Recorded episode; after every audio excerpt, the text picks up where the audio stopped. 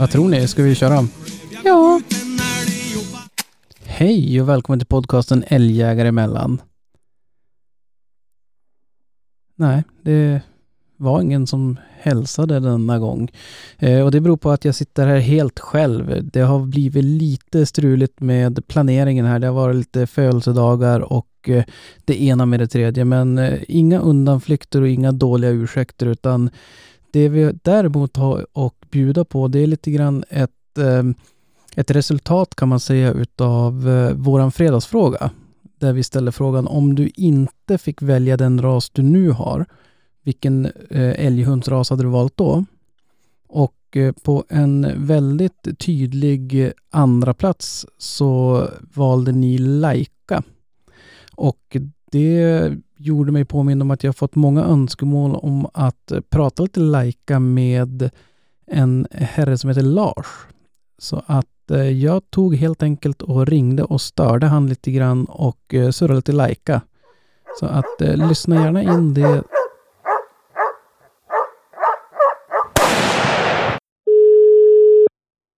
Ja, Lars här. Hej Lars, det är Daniel från Älgjägare emellan. Ja, tjenare. tjenare. Tjenare, hur är läget? Jo då, gubben är uppe och irrar på som vanligt. härligt, härligt. Det låter bra. Hur är det i dessa tider nu då med, med rådande situation i, i samhället? Berörs du mycket av eh, coviden? Egentligen inte på, på sätt och vis, utan mitt liv har inte förändrats speciellt mycket utav, utav det här. Det, så är det ju. Ja. Det är väl lite grann beroende på hur man lever och var man lever och så vidare. Ja, nej men visst är det så. Det, måste ju, det låter ju väldigt uppfriskande att höra någon vars liv inte har påverkats så mycket, för det är ju ja, det är tråkigt när man inte kan, kan uh, hälsa på varandra på samma sätt som man kanske är van. Ja, jo, men det är ju så är det ju. Det är ju, det är ju bekymmer med, med, med umgänge med barnbarn och sånt här. Det, det tycker man ju är synd. Ja. Men det, i övrigt så är det inte speciellt märkvärdigt. Ja, vi har ju levt i karantän nu ett bra tag. Ja. Ett år kan man väl säga då. Ja, nej men jag, jag fattar. Jo, jag ska börja med att berätta varför vi, jag ringer och stör dig här ikväll. Det är så att vi har Ja. fått väldigt många tips och önskemål om att vi ska ringa och prata med, med dig just att eh, du har eh, kallats u, eh, Laikans urfader här i Sverige. Jaha, ja, ja, ja.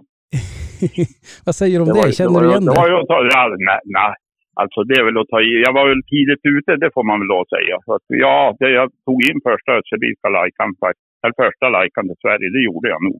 Ja, Det, tror- det, jag, jag tror att det var så. ja, Säker är jag inte. väl.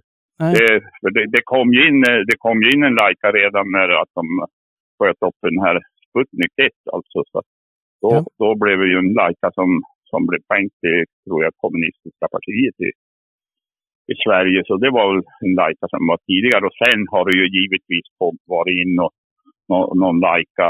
Men för att, för att producera jakthundar så vet jag inte om det var det. Då tror jag nog var ganska tidigt ute. Ja. Mm. härligt. Vad, vad fick dig att, att fastna för, för Laikan så att säga? Nej, det var väl egentligen på det sättet att, eh, att vi jagar ju, jag ska inte säga att jag jagar rovdjur eh, yrkesmässigt, men på gränsen. Jag jagar ju väldigt mycket både lo och, och, och björn och annat. Och, och så levde vi i ett sånt område, både brorsan och jag, då, som, som det var väldigt väsentligt det här med rovdjursjakt. Och vi har, jag har ju haft mest jämthundar i mitt liv, det, det måste man ju poängtera. För det var ju, jag är ju född och lever i jämthund, vid jämthunds hjärta så att säga här uppe. Ja, Men eh, det, det blev så i och med älgstammen ökade så, och man eh, avlade mer och mer på älg så upplevde vi att eh, rovdjursintresset, det var svårare och svårare att få tag i, i hundar som jagar rovdjur. ja, Och eh, i, det, i det läget då så började jag snegla lite på olika ställen och då var det ju faktiskt bara i dåvarande Sovjetunionen eller Sibirien som man, som man jagade eh, med, med, med löshund. Ja. Jaga, och jaga aktivt alltså. Nordamerika, de, det var mycket mer okänt och där var ju mycket, många områden, för, det, där hade man ju förbud också på att jaga ja, med, med, med drivande hundar och så. Så jag började snegla mot det hållet. Jag tänkte man kanske skulle ha försökt att fått någon hund ifrån de som jagar yrkesmässigt. Alltså Ja. Och det var väl i stort sett bara i, i Sibirien som man visste att det där levde ju rätt mycket jägare på, ja, på fångst av pälsvilt helt enkelt. Ja. Och eh, det gjorde det att eh, jag tog mod till mig en dag och tog och ringde ner till ryska ambassaden. Och Okej. fick prata med en, med en trevlig ryss där som kunde svenska. Det kommer jag ihåg. Och, eh, eh, ja, jag framförde mi, mi, mina funderingar att jag skulle ha haft lust att fått en, en hund från Sibirien. Jag visste ju knappt vad laika var för någonting. Alltså jag visste att det betydde, betydde skällare ungefär på, på ryska. Ja. Men eh, då minns jag så väl att han var artig och så sa han det att, eh, att eh, tyvärr sa han så är det exportförbud på hundar och hästar ifrån Sovjetunionen. Jaha. Ja, jaha. Det, det, var ju, det var ju upplyftande att höra det. Va? Men då säger han också att men vi ryssar är, är väldigt eh, generöst folk, sa han.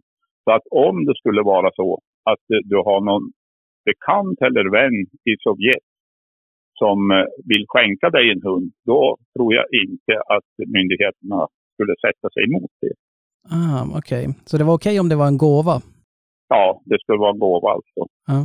Och eh, då minns jag också det att jag sa det är nog inte så himla lätt att ha någon kompis i Sibirien när man bor uppe i, i norra Jämtland vid norska gränsen. Eller, Nej. utan eh, det har man ju inte. Och, eh, men eh, samtalet slutade med att han sa du ska få en adress här om du och, och, och skriva till någon yrkesjägare där i, i där borta sa han. Ja. Och efter ett tag så fick jag en, fick en adress på, på en rysk jägare. Och då var det så himla precis att de började att undervisa i ryska på gymnasiet här i Strömsund. Och hade en väldigt duktig lärare i ryska. Så att eh, jag tog kontakt med honom och sa kan du översätta ett, ett brev till mig jag ska skriva till en rysk jägare. Och det tyckte han var spännande så att det gick, det gick han på. Ja. Och eh, det resulterade i att jag fick kontakt med en, med en rysk yrkesjägare som vi brevväxlade ett par års tid och, och pra, pratade hundar helt enkelt. Ja. Och, och eh, så småningom så, så ville han bjuda in mig till den här stora utställningen, hundutställningen i Leningrad. Då. Ja. Sankt Petersburg heter det numera. Ja. Vilket år var det ungefär? Ja, det var nog, jag fick den där inbjudan 76 har jag för mig. Ja. Det, kan, det, det kanske var ännu tidigare men det blev först, tror jag, 77 som det blev verklighet. Jo, då var det så att eh, då, då fick jag ett brev från honom där han sa att det har blivit gott om skogsfågel och då hade jag hört talas om den här finsk, finska spetsen som förvisso är en laika som han menar. Ja. Och eh, de, skulle, de såg gärna att de skulle få in någon sån till, så, så han ville göra en bytesaffär. Ja. Då tog jag kontakt med Rune Samuelsson i Gällivare, länsskåvaktaren där. Han var ju rysktalande bland annat. Jag vet inte om du har hört talas om honom. Nej, inte på, inte på rak arm. Är en känd jägarprofil i Norrbotten. Ja. Och, eh, och han var uppfödare, hade då, då de bästa finsk, finskspetsarna som fanns i, i, Sverige och Finland kan man nog säga. Och, och, och jag berättade för honom att jag hade lite funderingar på att exportera en, en finsk spets till, till Sovjet. Ja, han tände ju på alla cylindrar för att eh, det tyckte han var spännande så han skulle fixa det. Så att det resulterade att jag fick tag i, i jag fick väl tag i tror jag, två valpar då. Ja. Och åkte över då till, till, det var väl då 77 på vårvintern tror jag. Tog med de här hundarna. Nej, det var bara en jag fick första gången. Ja, jajamän. Ja. Och tog med mig den och åkte dit då. Men eh, jag, då hade jag ju bestämt att vi skulle träffas på, något, på ett hotell där då. Men som det var då, det var inte så himla lätt med Sovjetunionen. Utan Nej, det är det jag tänker. Det måste ha varit väldigt utmanande. det blev, blev ett jädrans krångel. Utan, och det är ju en, fruktan, det är en fruktansvärt stor stad det där. Vet du. Ja. Så att eh, i, i tullen där då, dels så åkte jag ju in på, på förhör där som tusan. Och, och, eh, vad, vad jag hade för funderingar med det här och så vidare. Och sen så ändrade de i sista sekund hotellet då till, så att det var på en helt annan sida på stan som jag hamnade. Ah. Och det var svårt att få kontakt med den här jägaren då, som skulle åka, som skulle vara på utställningen här då. Men då helt plötsligt, det var ju bara några dagar man hade uppehållstillstånd, men då dök han helt plötsligt upp själv. Han var ju duktigare förstås. Ah. Och det, det gick väl rykten om att det fanns en tokig svensk med en finsk spets som for och gick efter trottoarerna. Så att eh, då dök han upp och anmälde sig själv. Jo, i alla fall så hörde till saken att jag skulle få Wesse Birklight. Ja. Och eh, han begärde då, han begärde då, han sa han skulle ha eh, de finspetsar som var absolut utav bästa kvalitet och bästa ras. Ja. Om det skulle bli någon bytesaffär. Och då minns jag att jag har väl någon kopia på, på breven. Och att jag sa att om det är så att eh, han hade så stora fordringar, då, då begärde jag att jag skulle ha de bästa rovdjurshundar som, som de överhuvudtaget hade.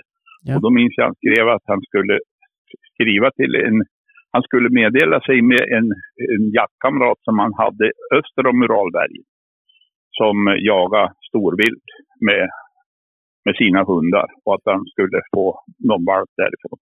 Och då hade han fått med sig två, eller tre valpar, men de var ju, de var ju bara sex veckor Ah. med påföljd att två stycken dog utav det. Ja. Det var en som levde när att vi träffades. Han hade den under rocken minns jag. Och då fick jag den valpen och han fick den där finspetsen. Och, och, och, och det var början på Lajkan för min del. Ja. Men det var ju krångel innan jag kom ut. Vet du, herregud, du vet, det blev stopp i tullen. Och jag fick vara där, tror jag, var det tre dagar innan de skulle avliva den här hunden. Och det gick relativt bra med ryssarna. Men däremot finnarna, de slog sig på tvären Jaha. när man skulle in, in i Finland.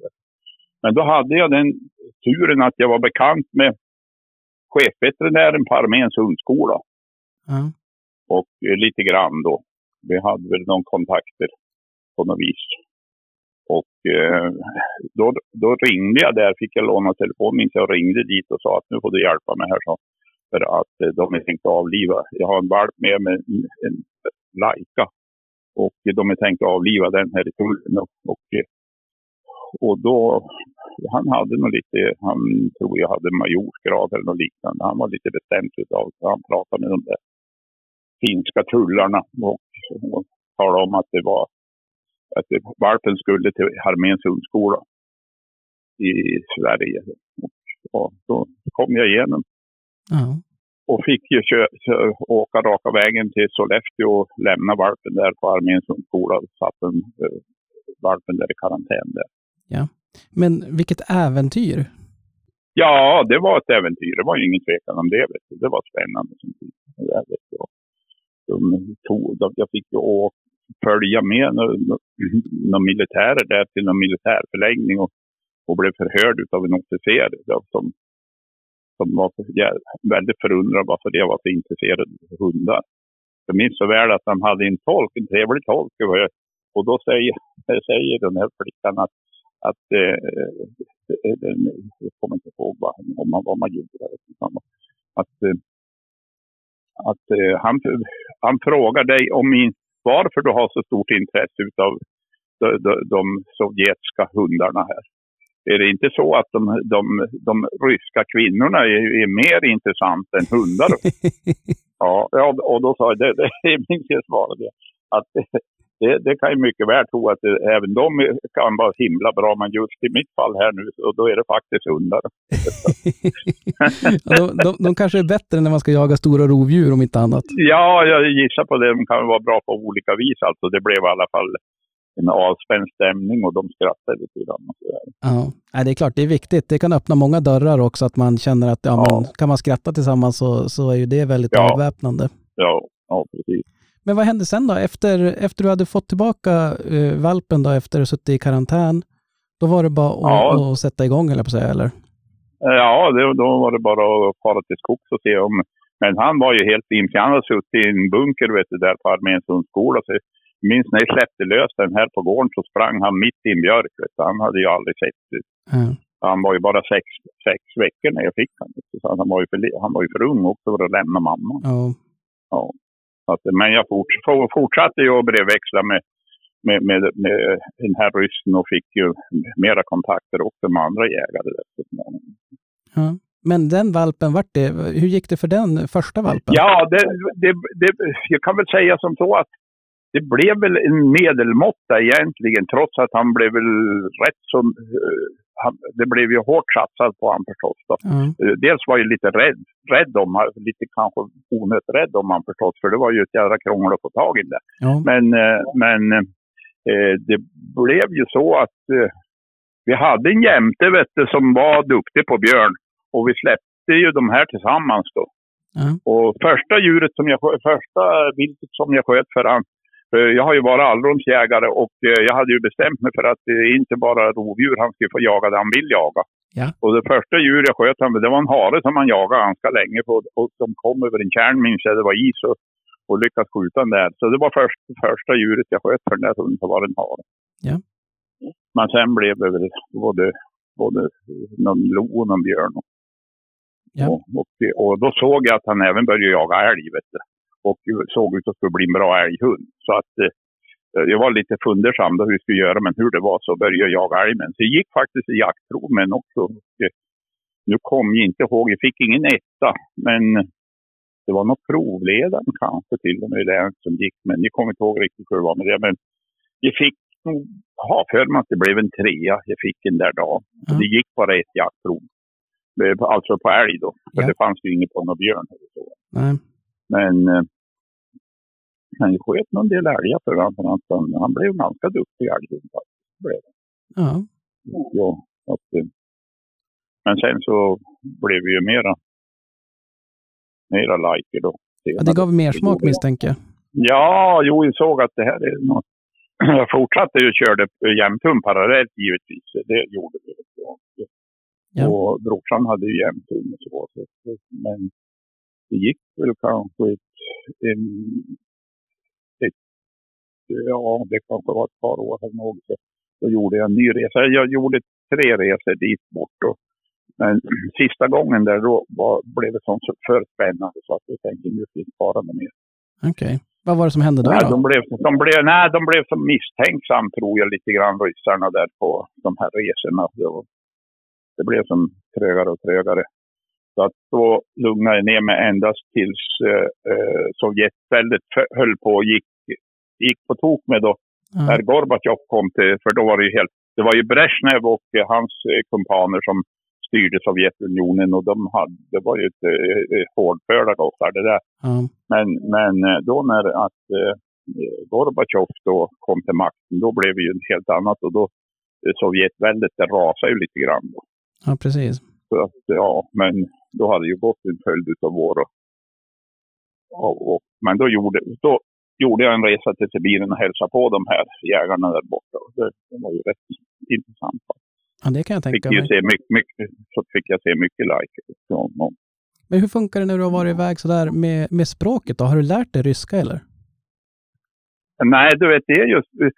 Jag, vid, vid de där tillfällena, då, då beställde jag Sovjetväldet. Det var ju, det var ju eh, himla bra ordning där på det viset att man fick ju via ryska ambassaden, man var tvungen förresten att ha tolk alltså. Och de var ju himla duktiga de här flickorna som tolkade. Ah, Det, okej. det är ryska flickorna som tolkar. Så jag minns speciellt första gången, då blev jag imponerad. För den där tjejen som hon kom upp på hotellet, det var ju bestämt i förväg det där.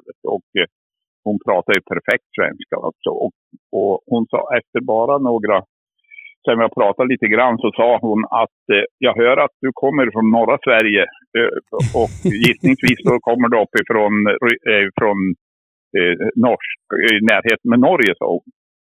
Ja, Och, och, och, då, och så sa hon det. Om du vill så kan vi snacka norsk, sa hon. oj jäklar. Det är ingen Ja, nybörjare. och, då hade, och, ja, och då hade hon aldrig varit i Sverige. Ja, Utan hon var uttagen som ung flicka till, till, ut, utav eh, myndigheterna för att bli... Eh, hon sa de fick de plock, ut, dem, specialplocka ut dem ur skolorna. De- Väldigt tidigt. ja, de som hade fallenhet för språk då. Ja, ja. när vi pratade, pratade om vilt och så där så visade det sig att de var kul för hon sa att och, och stockholmarna de säger inte räv utan de säger rev. Så. Ja. ja jäklar alltså det är ju. Men ja. kände du att, eh, de, att hon hade också lite koll på dig? Ja, det hade de nog säkert, vet du, men de var allmänt trevliga och tror att de var nyfiken på, på Sverige också. Mm. Och hon önskade sig att hon skulle få komma till Stockholm någon gång. Men det var svårt för dem att resa ut. Ja. Jo, det är klart, det är, det är, inte, det är inte som det är idag att man kan åka en weekend nej, nej, vart nej, man vill. Utan... Nej, du vet, det, det, det var ju så vet du, att eh, man var ju fundersam på om man skulle hamna på någon timmerhuggarkurs i Sibirien resten av livet. Komma för nära lajkernas hemvist. Ja, ja det, man var ju väldigt rädd. Ja, jag kan tänka mig det, men det är väldigt fascinerande just att man Alltså det finns ju lättare, lättare sätt att få tag på en hund. Det där kanske var det svåraste ja, sättet det, som finns. Jag brukar säga det att tokerierna kan ta olika uttryck för olika människor. Just i mitt fall så blev det där. Vet jag. ja. fick för mig att jag skulle ta någon hund där borta. Men vad skulle du säga är, eh, vad är, jag menar du har haft mest jämthundar och så har du haft mycket like. Du har tre like nu eller? Ja, mm. ja jag, jag har två stycken nu. Jag var tvungen att ta bort en nu. Okej, okay, jag beklagar. Eh, ja, nej men eh, det, det är väl så. Jag har haft lite olika hundar. Vi hade ju oregistrerade jämtar här. Ja. Och jämthundens så att säga födelseort är ju i stort sett här för ja. i, i, i, tra, i trakterna. Så nej, det var jämthundar som gällde. Men de blev, det fanns ju go, duktiga björnhundar och så. Då, jag minns min morfar som var född 1890, han berättade om de hundar de hade och eh, de var ju ofta duktiga björnhundar. Men man satsade väldigt mycket på lite mer passiva hundar som skulle liksom eh, få älgen att stå vet du, eh, på, på annat sätt. Och det där resulterade i att de till slut var det nästan som man som ville skälla i korr en gång. Vet du. De blev som ja, de blev nog specialiserade på älg igen tror jag. Mm.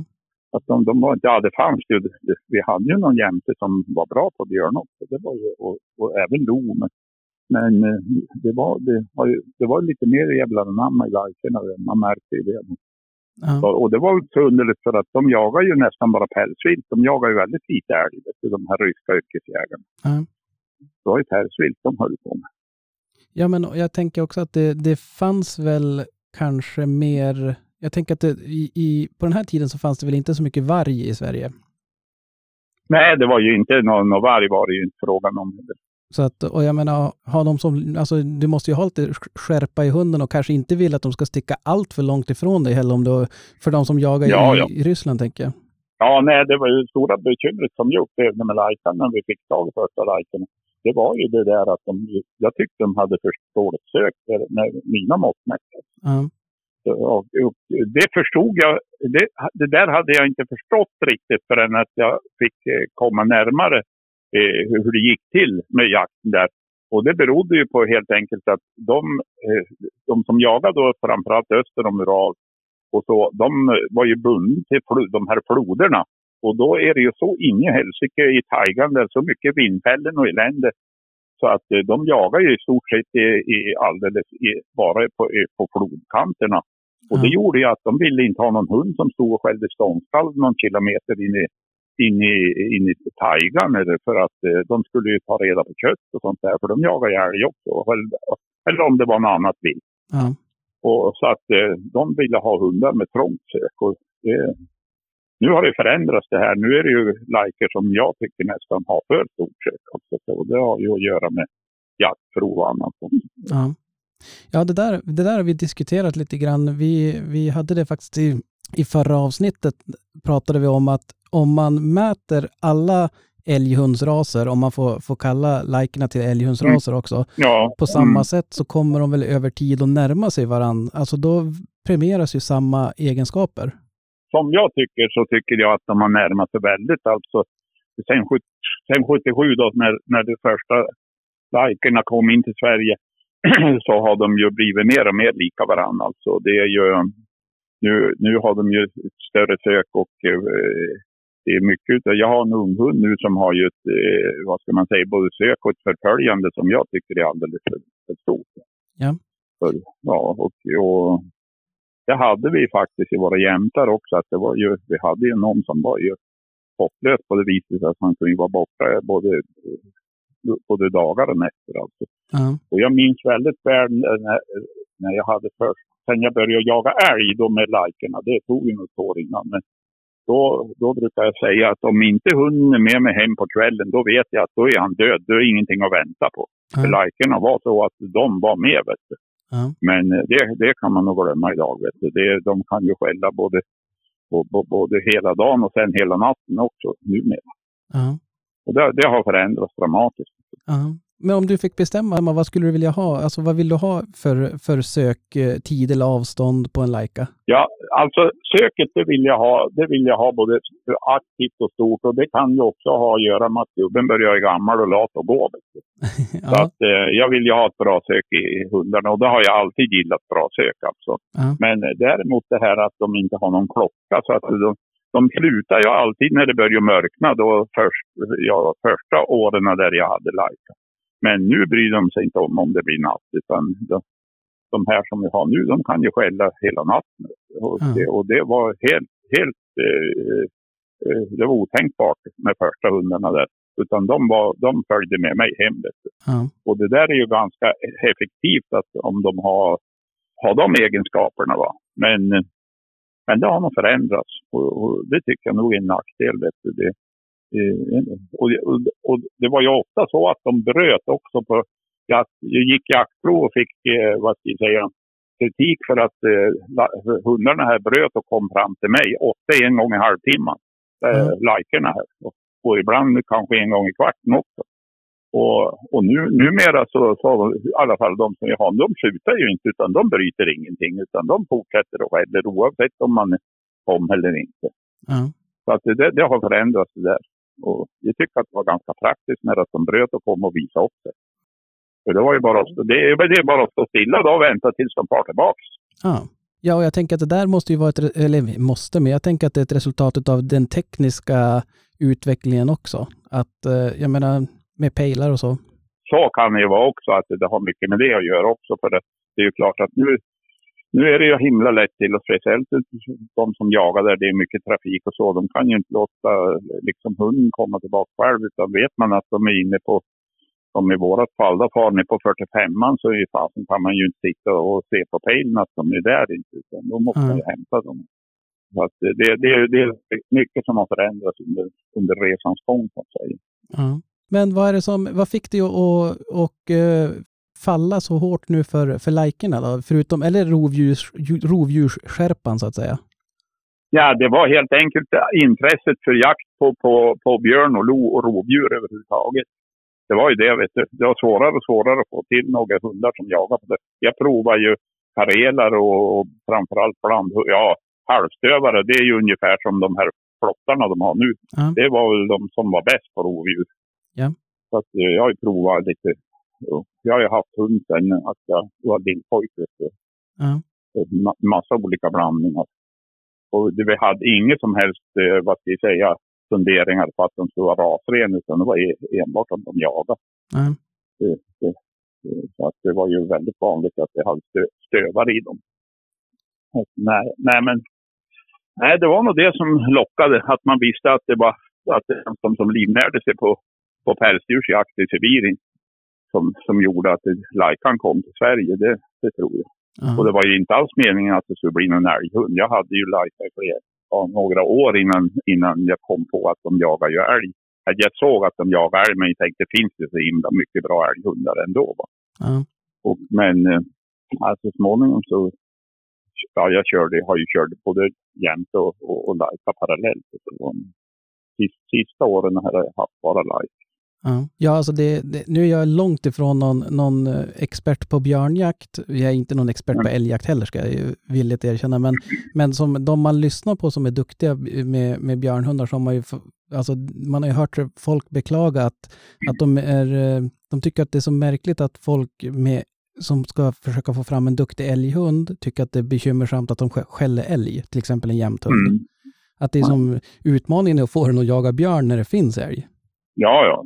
Men, men det är ju så när det gäller jämten också att de har ju förändrats också under de här åren. Sen, sen jag brukar säga 77 ungefär när Lajkan kom. Ja. De har ju förändrats också mot rovdjurshållet alltså. Ja. Det var ju mycket svårare att få tag i en hund som, eh, om vi säger på, på 70 och 80-talet, en jämte som var duktig på björn. Nu är det ju både, både jämthundar och gråhundar som är himla duktiga björnhundar. Och så att det, det, det, det sker ju en ständig förändring Ja. hela tiden alltså. Vad tror du det beror på? Nej, men det är för hur de används givetvis.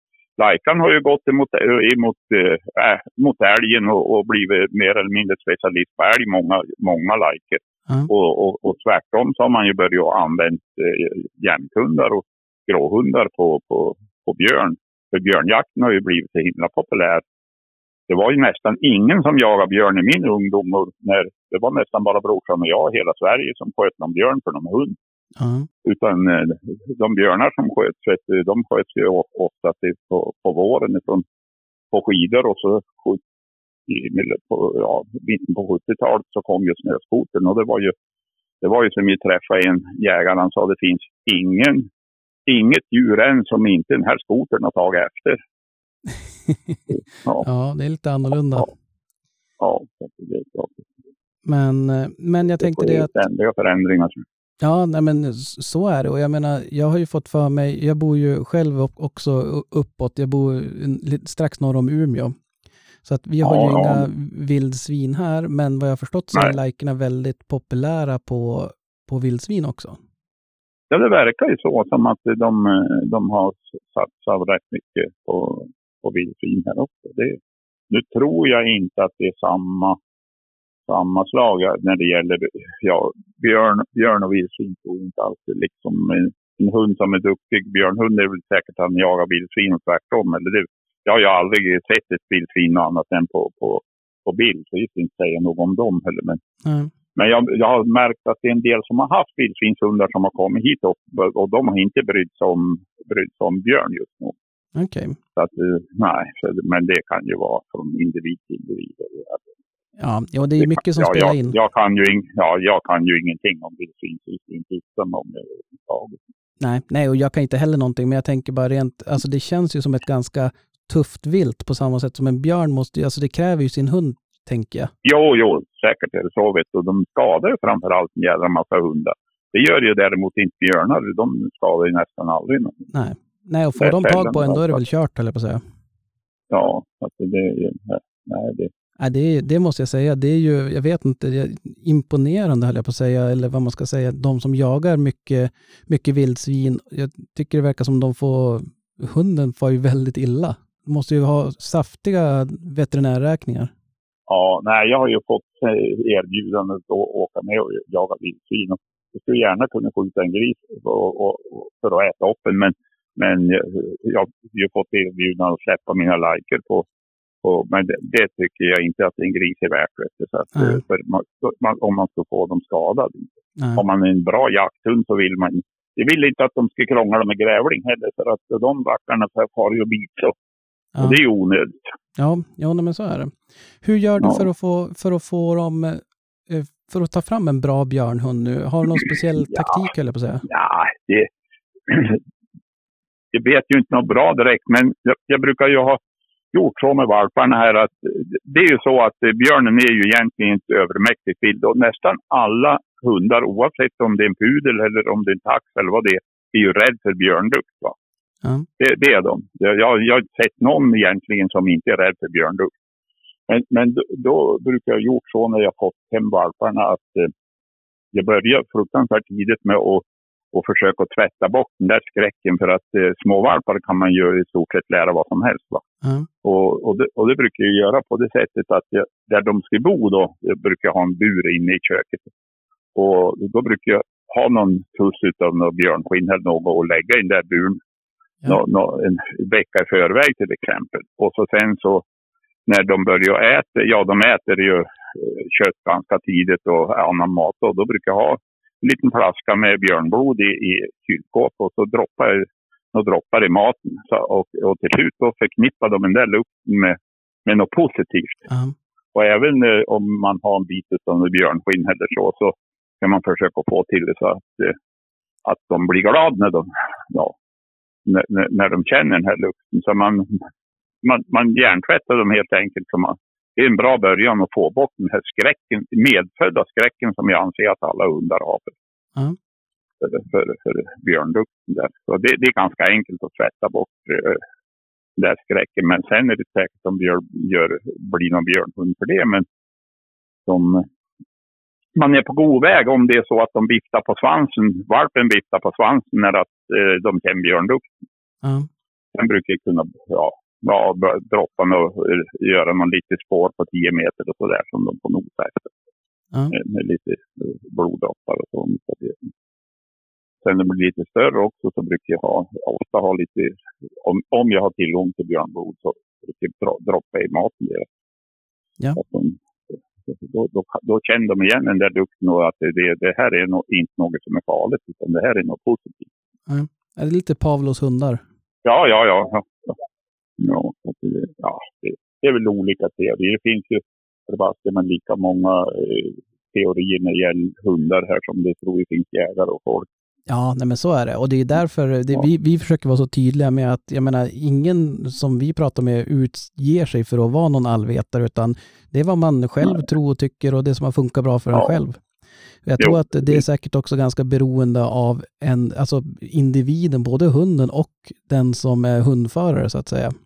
Ja, ja, ja, det är klart att det är så. Vet du. Det är ju, det är ju någon kemi det där. Och, det är lite svårt att, att förstå sig på riktigt vad det är som gör att det är ju en del som, som har ju haft bekanta som aldrig har fått till någon hund. Och jag brukar säga det, de här som det har ju ringt folk till mig förstås och sagt att nu har, vi, nu har jag provat både jämthundar och gråhundar och det går ju fast inte på dem. Det är dåliga jakthundar de får. Utan nu ska, nu kommer vi, nu ska vi skaffa en lajkat så att vi får en jakthund. Och då vet jag i förväg att, att det är lika bra de struntar i det. För har de inte fått till någon gråhund och ingen jämthund, då får de inte till någon lajka heller. Nej, så är det. det. Det där brukar jag också tänka på att vissa får, får alltid fram jätteduktiga hundar och vissa har, ska vi kalla det mer otur? Ja, de har kanske... en tavla otur vet du. Och det är även uppfödare. Vi känner ju någon uppfödare utav jämte framför allt och som har ju aldrig fått till någon hund själv fast han har sålt en hel del bra valpar som har blivit jaktchampion och så. Ja. Men aldrig fått till något själv. Och riktigt vad det här beror på, det vet det gudarna. Vet du. Det vet det tusan vad det beror på. Nej. Det är någonting som inte stämmer. Och då finns det ju de som, det var speciellt en gubbe här som vi kände ganska väl och han köpte aldrig någon valp, han var ganska snål. Mm. Utan han väntade tills att det var någon som hade någon unghund som, som var värdelös. Och, och då, då fick, fick han ju ofta den hunden när han var tre år, för han gick inte. Och så hade han då kanske en eller två höstar och sen jagade han så in i helsike. Mm och, och, och, och gick jaktprov. Ofta blev de jaktchampion de där som inte var någonting. Ja. Och vi vet, vi vet inte vad han gjorde med dem. Men, ja, han, han lever nu den här gubben, men han, han, det var för flera tillfällen han gjorde på samma sätt. Han fick tag i de som andra skulle ta ihjäl. Ja. Och, och så blev det, det var mest gråhundar han höll på med. Men, men ja, det var märkligt. Mm. Ja, det där är, det, det, vi, har, vi har diskuterat det där också lite grann och har väl kommit fram till att det kan ju vara bara person, alltså kemin mellan ägaren. Det är någonting med ja. personkemin, vet jag. Det är, det, det är någonting med det. Så det, det, ja, det är fascinerande. Ja. Och det är lite synd om man ja, tänker på hur, många, hur många hundar som kanske har skjutits i onödan, höll jag på att säga. Ja, herregud, ja. Nej, det där det, det är märkliga saker. Ja. Men hur ser det ut nu då? Hur mycket, hur mycket jagar du och vad, är det, är det björnjakt ja, eller är du... Nej, nej, jag, nej men det, dels så gillar jag inte riktigt det här nya systemet med, med, med, med all teknik som har kommit i bilden eftersom att det var helt okänd i min ungdom. Och sen så är det ju klart att jag är ju för gammal egentligen för att hålla på och krångla med, med björn. Nu har jag ju aldrig blivit biten, det har ju varit nära någon gång. Va? Men eh, det skulle ju vara bedrövligt om man skulle tappa hälsan på grund av att man drumlar till i, i, livets slutskede med någon jädra björn. Ja. Utan, men det är klart att det, det, det, det, är ju inte sämre än skulle bli ståndskall på björn under älgjakten. Då lär jag väl skjuta. Men nu är det väl någon tre höstar sedan eller något sen jag sköt någon björn. Men, mm. men eh, jag jagar inte aktivt. Och det är så mycket hitresta björnjägare så att det är nästan omöjligt att vara ute kring Strömsvattedal under de dagarna. Okej. Okay. Ja. Och då, ofta är det ju fullskjutet sen att det blir älgjakt. Ja. Utan det är nog älgen som, så, som vi jagar. Då. Även jag, både brorsan och jag. Vi har inte brytt oss om björnarna de sista åren. Nej. Och det är, det är inte, inte alls lika mycket björn här heller nu som det var när vi var aktiva. Det var mycket mer björn här då. Ja, det är klart. Jag tänker det är väl många fler som jagar dem nu. Ja, så ska man ha som chans nu då ska man ju ha tio återkameror och, och en massa teknisk utrustning för, för att leta reda på dem. För det ska ju vara gjort bara inom någon timme för att den blir lovlig. Ja. Förr var det ju så att det var ju lovligt på björn i två månader och eh, då hade man ju gott om tid att leta efter dem. Och vi väntade ofta tills att det blev lite småsnö i oktober. Ja. Och, och, nu finns det ju ingen björnjakt i oktober i, i Jämtland i varje fall. I Norrbotten kanske de har. Ja, alltså det är väl det är som du säger, det är ju, det är ju en, en dag eller två känns det som det är fullskjutet Ja, på många ja. områden. Ja, ja. Och det är ju så här, ja, jag vet inte, jag har ju aldrig, aldrig testat det så jag ska inte, jag ska inte såga det, men det, jag vet inte, jag gillar ju inte det här stressmomentet att, ja men smäller inte Nej. första dagen, då är det typ kört. Ja, nej det där är inget kul. Och det är samma gäller lojakten också. Att det har blivit som stress över det där. Ja, Och sen ska man ju ligga som en, eh, vad ska jag säga, en tok efter skogsbilvägarna och, och köra bil och ja, titta efter någon björnskit och, och, allt. Och nej, nej, det där är inte, inte så himla. Nej, det- jag är inte fascinerad av det. Utan det, det, det är som vi säger, skulle hunden skälla på en björn på ståndskall och det skulle vara så tokigt att det var någon oskjuten. Och det, det, är inte så att eh, de säger att sen fan blir gammal så blir en religiös. Men det är inte så att det är speciellt rädd om björn. nej, Men, men eh, det är något som vi, som, som vi satsar på nu. Det är det inte alls. Men jag ser ofta, jag är ju ute mycket så jag ser ju jag ser ju björnar förstås då och då. Jag har väl sett några stycken nu den här säsongen också. Så är det ju. Så nu unglajkan jagar in på älg idag och satsar på den? Ja, bara på älg. Satsa bara på älg. Ja, alltså de får ju den här grundutbildningen på, på björn när, de är valp. Jag har ju en ung hund nu också. Ja. Som, som är bara ett och ett halvt år. Och, och jag fostrar ju honom precis som jag har gjort i alla tider. Så att jag inte han ska vara rädd för björn. Och han jagar ju björn. Och första björn som han var efter nu i höst. Och, så var han, låg han efter i åtta kilometer. Så att han var inte rädd. Han är inte rädd Mm. björn. Men, och det, det be- beror väl på då att han eh, upplever den där lukten som positiv. Han tyckte det är kul. Det där. Så jag skulle tänka mig att skulle man skjuta någon björn för den hunden så skulle det nog bli björnhund. det tror jag. ja, Om man har lite tur, man kan ju ha otur så, de, så att de träffar på någon hona med ungar eller någonting som, som talar om för dem att de ska syssla med något annat. ja. Jo, det är klart, det är mycket, mycket tillfälligheter också vad som händer där ute i skogen. Ja, ja, om de ska bli bra så är det, ska man ha lite tur. Det är alltid så, man ska ju ha tur när man jagar. Ja. Och det verkar vara som att eh, bra jägare har oftare tur också.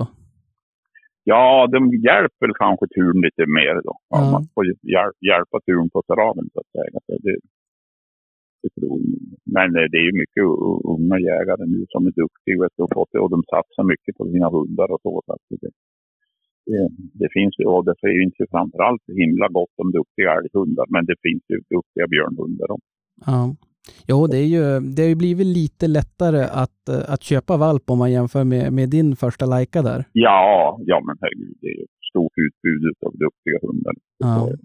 Så det, är- och det är ju, det är ju riktigt skoj och jag, tycker, jag gillar ju den här, den här eh, delen utav just älghundar eller jakthundar och hundar överlag är att man, det finns väldigt många teorier och man kan skapa sin egen.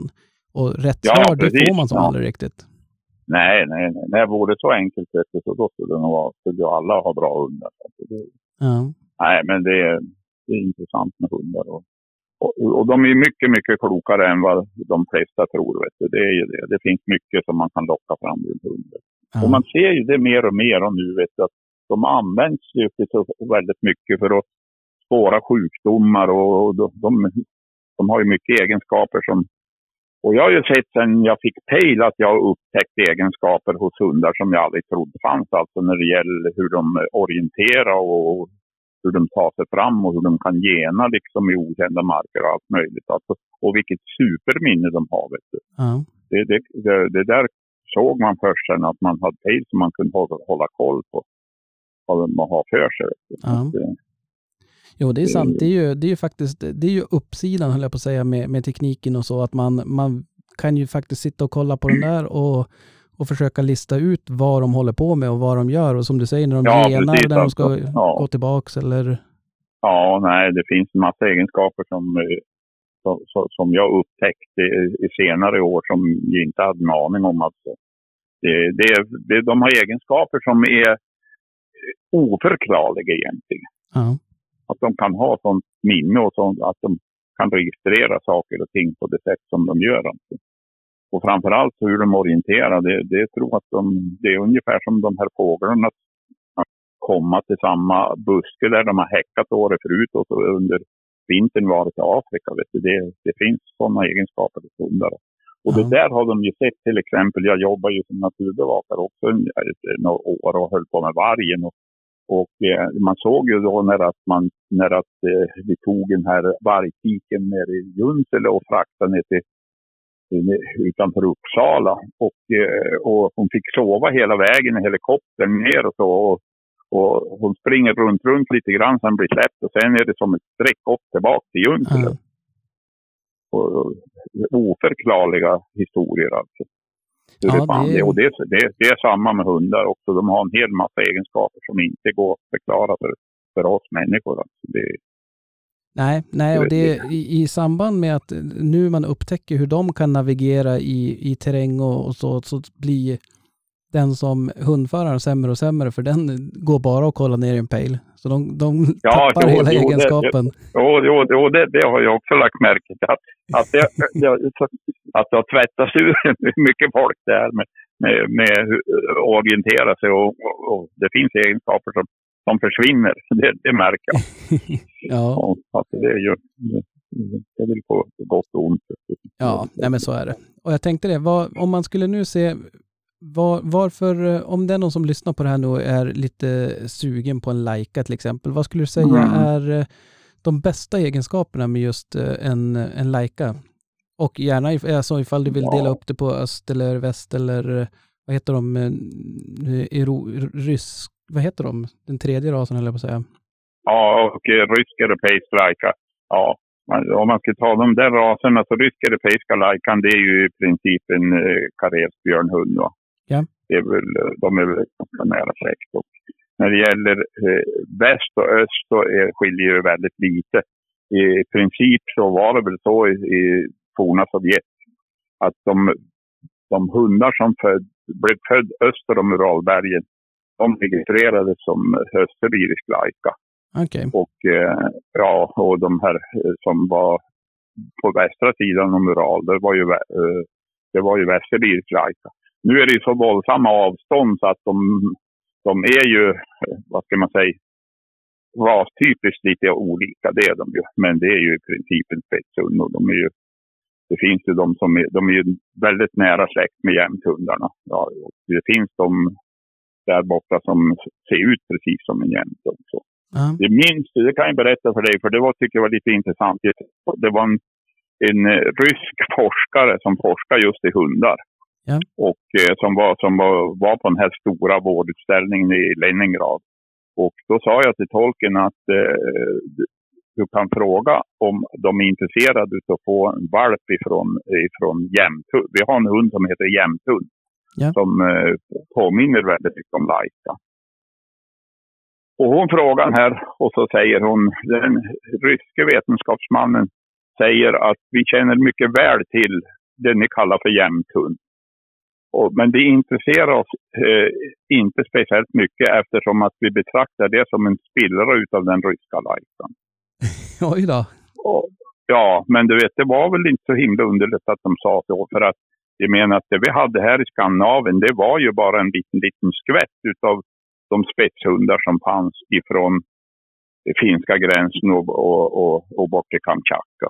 Ja, Så att, eh, och jag såg ju hundar då på utställningen där som såg ut precis som man kan ha visat upp i jämthundsringen. Alltså.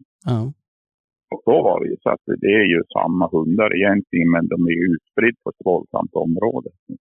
Ja, ja, det är klart och det blir väl, vad tiden lider så blir det ju genetiskt att de, när de inte korsas med varandra så blir det väl att de får lite, lite egna egenskaper tänker jag. Jo, de får ju lite e-, egenskaper beroende på de som till exempel då eh, blev uppfödda där eh, vid, vid eh, floden Genesej och Lena där de använde dem som draghundar mycket och kanske även blandade dem med draghundar och så. De, de blev, fick väl det de mm. egenskaperna. Och, och, och tvärtom då. Så att det, ja, det, det, är ju i princip samma hundar alltihop, de här spetsarna, de nordliga spetsarna så att säga. Men mm. de har ja, utkristalliserat sig lite olika.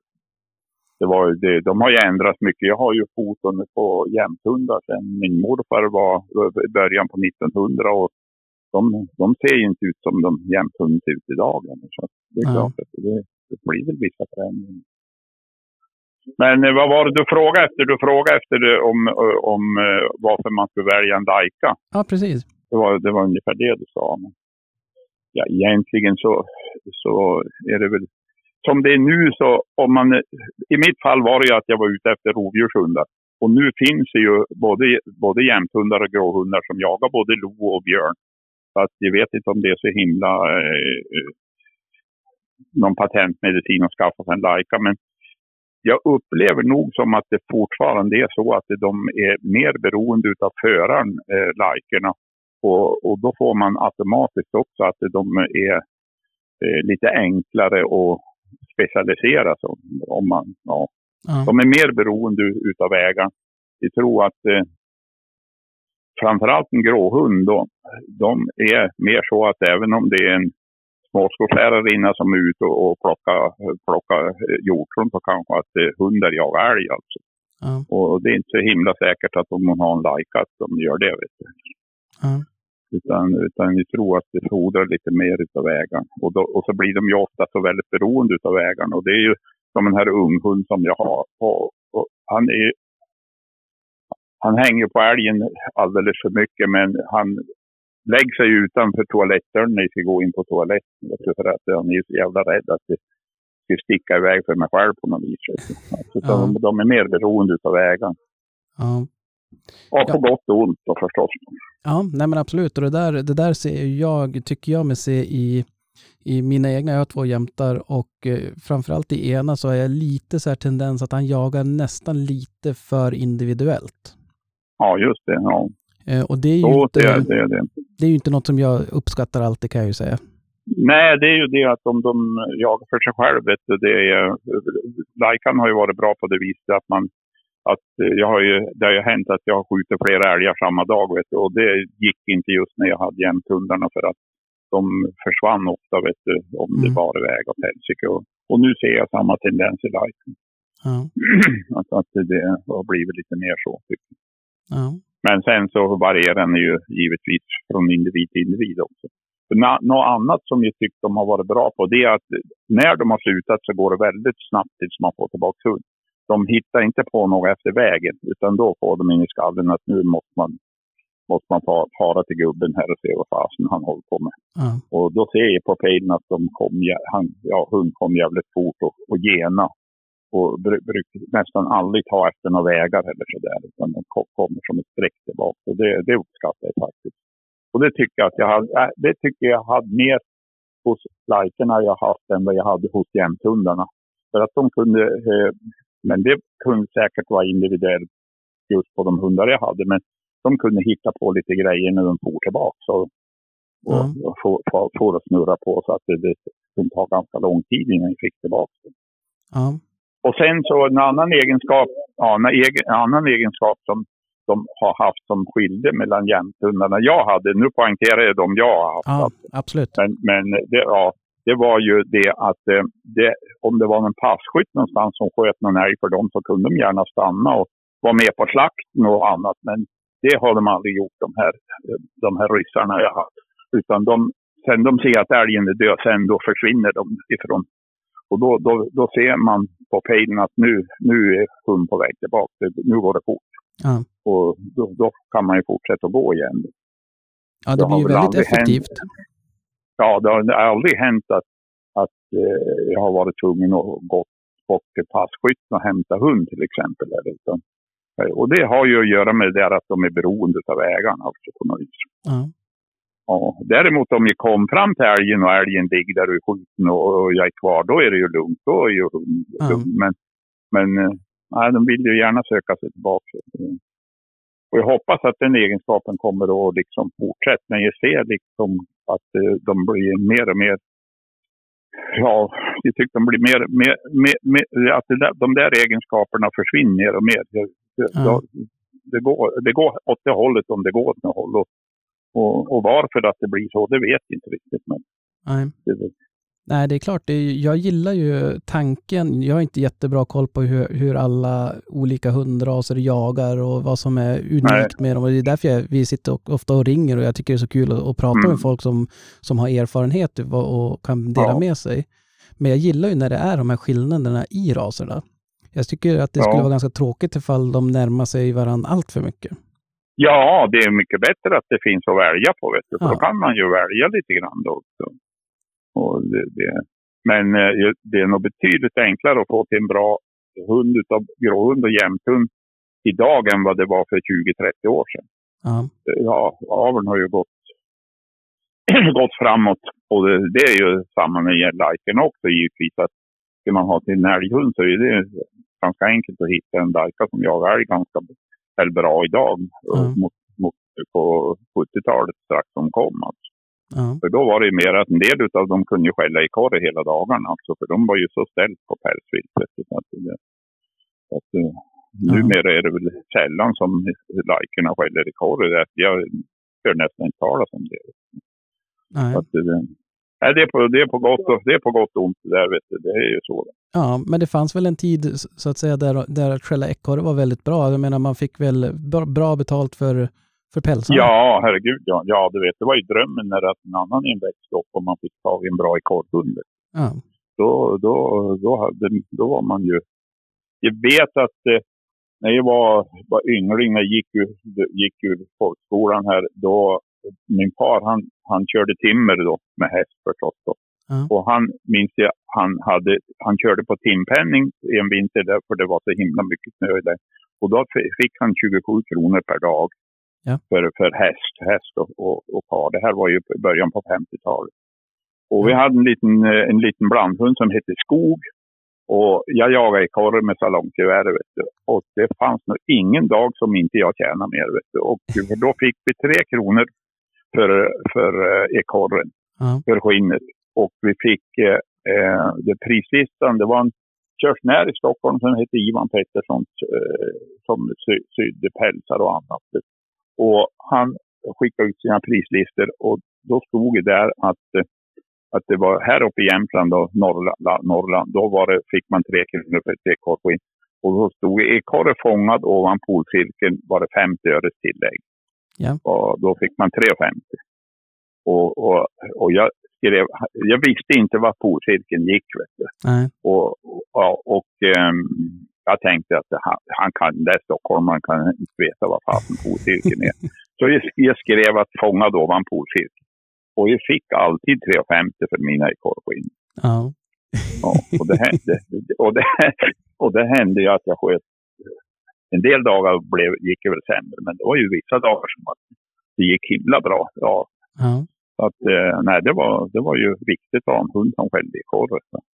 Men eh, du vet att det, när, när, de, när, eh, när de började registrera jämtarna, då vet du, det var ju här uppe en by som hette Storabränna, vet du, och de specialiserade, de födde upp mycket jämtar, vet du, och sålde, vet du. Och de började tappa jaktlust mer och mer, så till slut så jagade de inte ekorre, vet du. Så att jag minns vi blev jädra besviken när de slutade jaga ekorre, för det var bara älg det handlade om. Det började bli så. Då, mm. Och, och, och, det där tyckte inte, tyckte inte vi som var något bra, vi som var ekorrjägare. Nej. Vi ville ju gärna ha något. Ja, jag vet, jag har läst någonting om det där när jag, när jag har försökt läsa på lite grann om Laika så där. Då har jag läst någonstans om att i, i, i Ryssland då, så hade man inte lyxen att kunna jaga, alltså specialisera hunden, utan där var det ju framförallt, skulle man specialisera så var det på pälsvilt, för det var där, där fanns inkomsterna. det var där pengarna fanns, vet du. Ja. Så att eh, sen det är klart, skjuta, skjuter man en älg, det är ju mycket mat på en älg. Det är ju betydligt mer än ja, ja. men... Jo, de, de jagar ju givetvis älg, men då är det ofta som ryssarna använder flera hundar i samband med det. Jagar, de jagar på ett helt annat vis ofta när det var djupsnö och sånt där. Ja. Så att det, det, ja, nej. Nej, men det la jag märke till också när det, och det är fortfarande lite grann så på liker, men inte alla. Men de här första åren och början på likerna, då de tittar på träden mer än de tittar på backen. Vet Aha, ja. ja, när man var i skogen med dem så, så, så uh, såg man hur de tittade. Och om det var något som rörde sig, någon trast eller något som flyttade sig en gran, vet du, det kunde de inte låta bli. Vet du. Nu, är det, nu är det mer och mer ovanligt att, de, att man ser att de blir upp ögonen och ska hålla reda på allting som är i luften. Men det är fortfarande så att uh, de tittar mycket mer upp i, upp i granar och, och, och tall, höga tallar än vad, än vad jämthundar och gråhundar gör. Mm ja, de, har, de har mycket, eh, jädra mycket stök med att hålla reda på vad som rör sig uppe i skogen. Och det är klart om de under århundraden eller årtusenden har varit använt på det där viset så går det inte att tvätta bort. Det tvättas, tvättar man inte bort över, över något år. Nej, nej, nej. Och där ligger väl jämtar och gråhundar kanske lite före just i, i den jo, resan? De gör ju det. De gör, jo, de, i den resan så ligger de före, vet du. Det har jag sett. Att det, ja, men nu är det vissa, nu är det vissa liker som inte bryr sig om, om, det var det inte de här första, men det är vissa nu som inte bryr sig om om det är en ekorre som tjattrar iväg upp över något träd. Men de var ju helt, helt galna, för de sprang upp över träden vet du, så högt som de kunde och bet fast i någon kvist. Ja. ja, det är klart. Det, nu, men det är samtidigt, det är ju så, det är inte så många som, det var väl bara i fjol som det varit lovligt att jaga ekorre igen i Sverige? Ja, jag vet att han har väl varit fredad ett tag och det är väl framförallt är det väl inte någon business längre skulle jag tro. Så att, det, det var ju, det är ju skillnad. Men det, det, när det gäller mål alltså, de har ju varit sjukligt intresserade av mål. Så det, de, ja, jag har haft flera liker som har blivit jaktchampion på älg. Men eh, de har ju varit som tusan på mål ändå. Vet du. Och jag skjuter i målar också om det så att det, det blir ståndskall på dem. Ja. Det, det, är väl inte så underligt. Eller? Ja. Sen ser, vi också, ser jag också, det, det är ju folk som, som ringer och pratar med mig ganska mycket om liker. Och det förvånas väl ofta numera att man hör att de har jagat järv uppe i träna. Och det, det var något som man vet om att det var någon järv som blev jagad uppe i något träd av någon jämte, men det var sällsynt alltså. Mm. Men eh, nu, nu är det ju på höstarna så är det ju... Jag vet inte hur, många det var som ringde i höst och talade om att de har sett i första järv för att de... Blivit träade? Like, ja, liken har fått dem att träa. Mm. Nu har ju järven ökat i antal, så det har väl med det att göra också givetvis. Så. Ja, men nu har vi surrat hund. Nu har vi surrat lajkat ett bra tag, så nu lär väl du vara nöjd på det där. Nej, jag skulle kunna sitta hur länge som helst känns det som. Men jag tänkte, jag skulle bara en, en sista fråga som jag kom att tänka ja. på nu när, när du berättade om när, när du var liten och jagade, jagade ekorre. Kommer du mm. ihåg din första mm. älg du sköt? Kommer ihåg första älgen jag sköt bom på. Okej. Okay. Ja, det, det kommer jag ihåg väldigt väl. För att då gick jag i Ja, jag gick i sjätte klass och, eh, och min far han, han drog upp i fjällvärlden och jagade och var ofta borta i 14 dagar och så. Och, eh, och det var smått om vapen. Han hade ju en 6,5 omgjord Mauser. Ja. Och det, det vapen som fanns då i övrigt, det var då en, eh, på den tiden kallar man det för krongevär, alltså ett armévapen, en Remington i kaliber 12 och 7 ja. enspottare. Och jag skolkade från skolan för vi hade slagit starrhö och ja. på, på sommaren. Och, och jag hade ju varit med på det där och såg att det var gott om älgspår i de där myrarna där. Och så att jag smög iväg tidigt på morgonen och, och, och, och satte mig upp i en sån där starrhö härsa. Och, och, och satt ju där på, på, när det ja, det hade ju gått i halvmörker. Det gick ganska långt hemifrån hamnade jag också. Och, och jag minns att jag suttit i solen började gick upp. Det blev lite dimma på myrarna där. Och, och så ser jag att det är någonting som rör på sig, något, något vitt. Något ljust mm. i myrkanten. Och trodde inte att det, det kommer en stor jävla skoveltjur som hade just fejat. Och ja, vi såg att det var en jävla stor älg. Jag hade väl inte sett så mycket älg. Jag vet om jag sett någon älg tidigare. du. Nej. Och, och eh, han försvann bakom som några buskar och grejer och så dök han upp i något fint skotthåll. Det var väl kanske nästan som på hagelhåll. Ja. Och då stannade han. Det var precis som att han visste. Han kände nog någonting, vet du, att det kanske luktade människa på något sätt.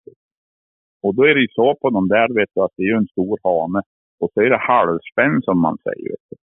Okej. Och, och just för att spänna hanen och när, det, när, han- när det, hanen gick över halvspännet, vet då knäpper det till ganska ordentligt. Ja. Och, och, det knäppte till där, då ser jag hur han reser sig liksom på bakbenen vet och vrider sig och kastar sig in mot skogen.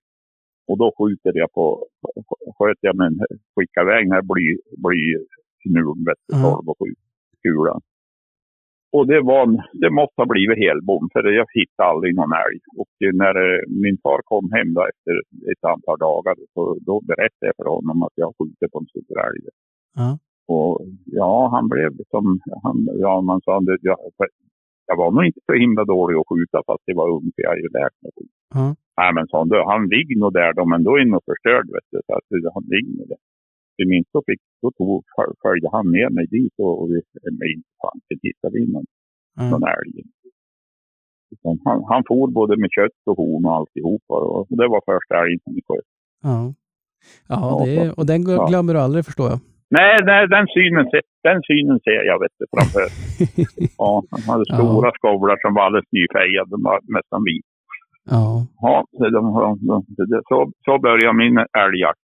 Ja, ja men och det kanske fick dig att bli mer, mer taggad på det, att nästa gång ska det Ja. Ja, gå bättre. det gick, ja, det gick väl något år då. Då minns jag att eh, far min tyckte väl att det var synd att det, det var inget fel på geväret. Det, det, då var det bara någon sekund så har jag haft den.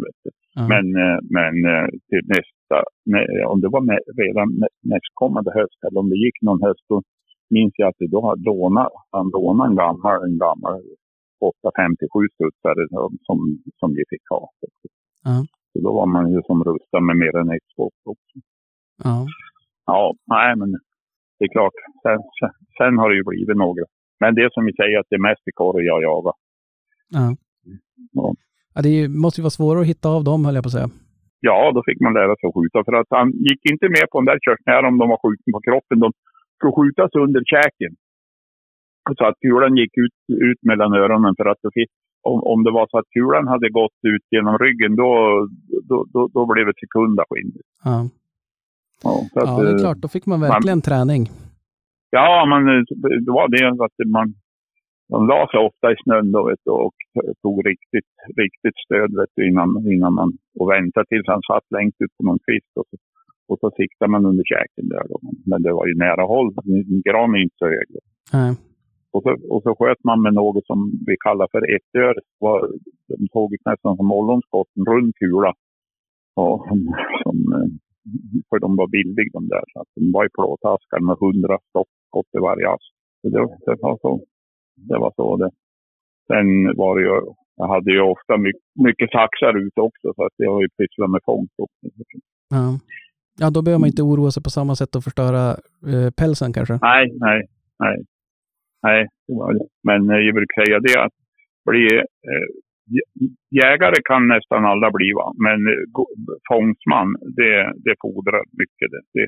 Det, då ska man lära sig mycket om djuren, annars så blir blir, blir det inget resultat. Nej. Nej, det är klart, det finns Ja. mycket mark att lägga en fälla på som ett djur aldrig går på. Ja, precis. Det, det, var, det är en jädra vetenskap. Det, Ja. Men då blev ju förbjudet det där med, med, med saxar. Jag vet inte, kanske var det redan då på 50-talet, men det var väl ingen som brydde sig. Nej. Nej, och det är nog preskriberat nu hur som. Ja, jag, jag utgår från att det är preskriberat. Ja, nej men du Lars, jag ska, ta, jag ska inte ta och, och störa dig något längre. Det börjar Ja. bli kvällen här höll jag på att säga. Men jag skulle vilja tacka så hemskt mycket att jag fick eh, ringa och störa dig och eh, tack för de fantastiska historier. Ja, ja du vet, inte, men det, det kan ju vara intressant. Och, och det är intressant det är ju att höra, höra lite grann hur det var förr också. Så att det, Ja, absolut. Men du, perfekt Lars. Då ska jag tacka så hemskt mycket för, för din tid. Mm. Gör så. Tack. Tack så mycket och ha det gott. Ja, detsamma. Hej, hej. Hej. Sådär, då var jag tillbaka då. Det var en fantastiskt trevlig eh, kar att surra med. Alltså där känns det som att det finns eh, hur mycket historier som helst och vilka äventyr. Jag blir ju helt, eh, jag får nästan lite så här James Bond-vibbar utav Resa till Ryssland på, på 70-talet. Det känns som, eh, vilket, eller Sovjet som det heter då, vilket, eh, ja, fascinerande historier och vilken bedrift att egentligen ja, men vara först att ta in en ras. Det här och mycket annat kommer vi säkert att ta, ta upp och surra lite grann mer i nästa avsnitt när jag har mina kära kompanjoner med mig. Så att eh, för mig här och nu så återstår väl bara det vanliga och det är väl egentligen att eh, Ja, titta nu höll jag på att glömma det igen, men en guldälg ska ju utses och det är fördelen när man sitter ensam och spelar in i sin ensamhet att då får ju jag bestämma. Och jag tycker definitivt att veckans guldälg går till nyss pratade med Lars. En fantastisk eh, intressant eh, person och eh, ja, det, det, är väl svårt att säga något annat än att han har betytt extremt mycket för, för Laika-rasen. Nej, men han är väl värd det eh, hoppas att vi får, får all anledning att återkomma och surra mer med han. Men annars ska jag bara påminna om att eh, om ni inte redan gör det så följ oss gärna på Instagram och eh, gå med i, i vår eh, Facebookgrupp eh, Älgjägare med och prenumerera på podden. Annars får ni ha en eh, bra vecka och eh, tack så mycket för att ni lyssnade. Ha det gott! Rune smög fast det var väst och jag stod kvar på post på Säterbrua. Han svor och grumta som en gris. Det var för mycket busk och ris. Det enda som man såg var halve kua. Halve kua.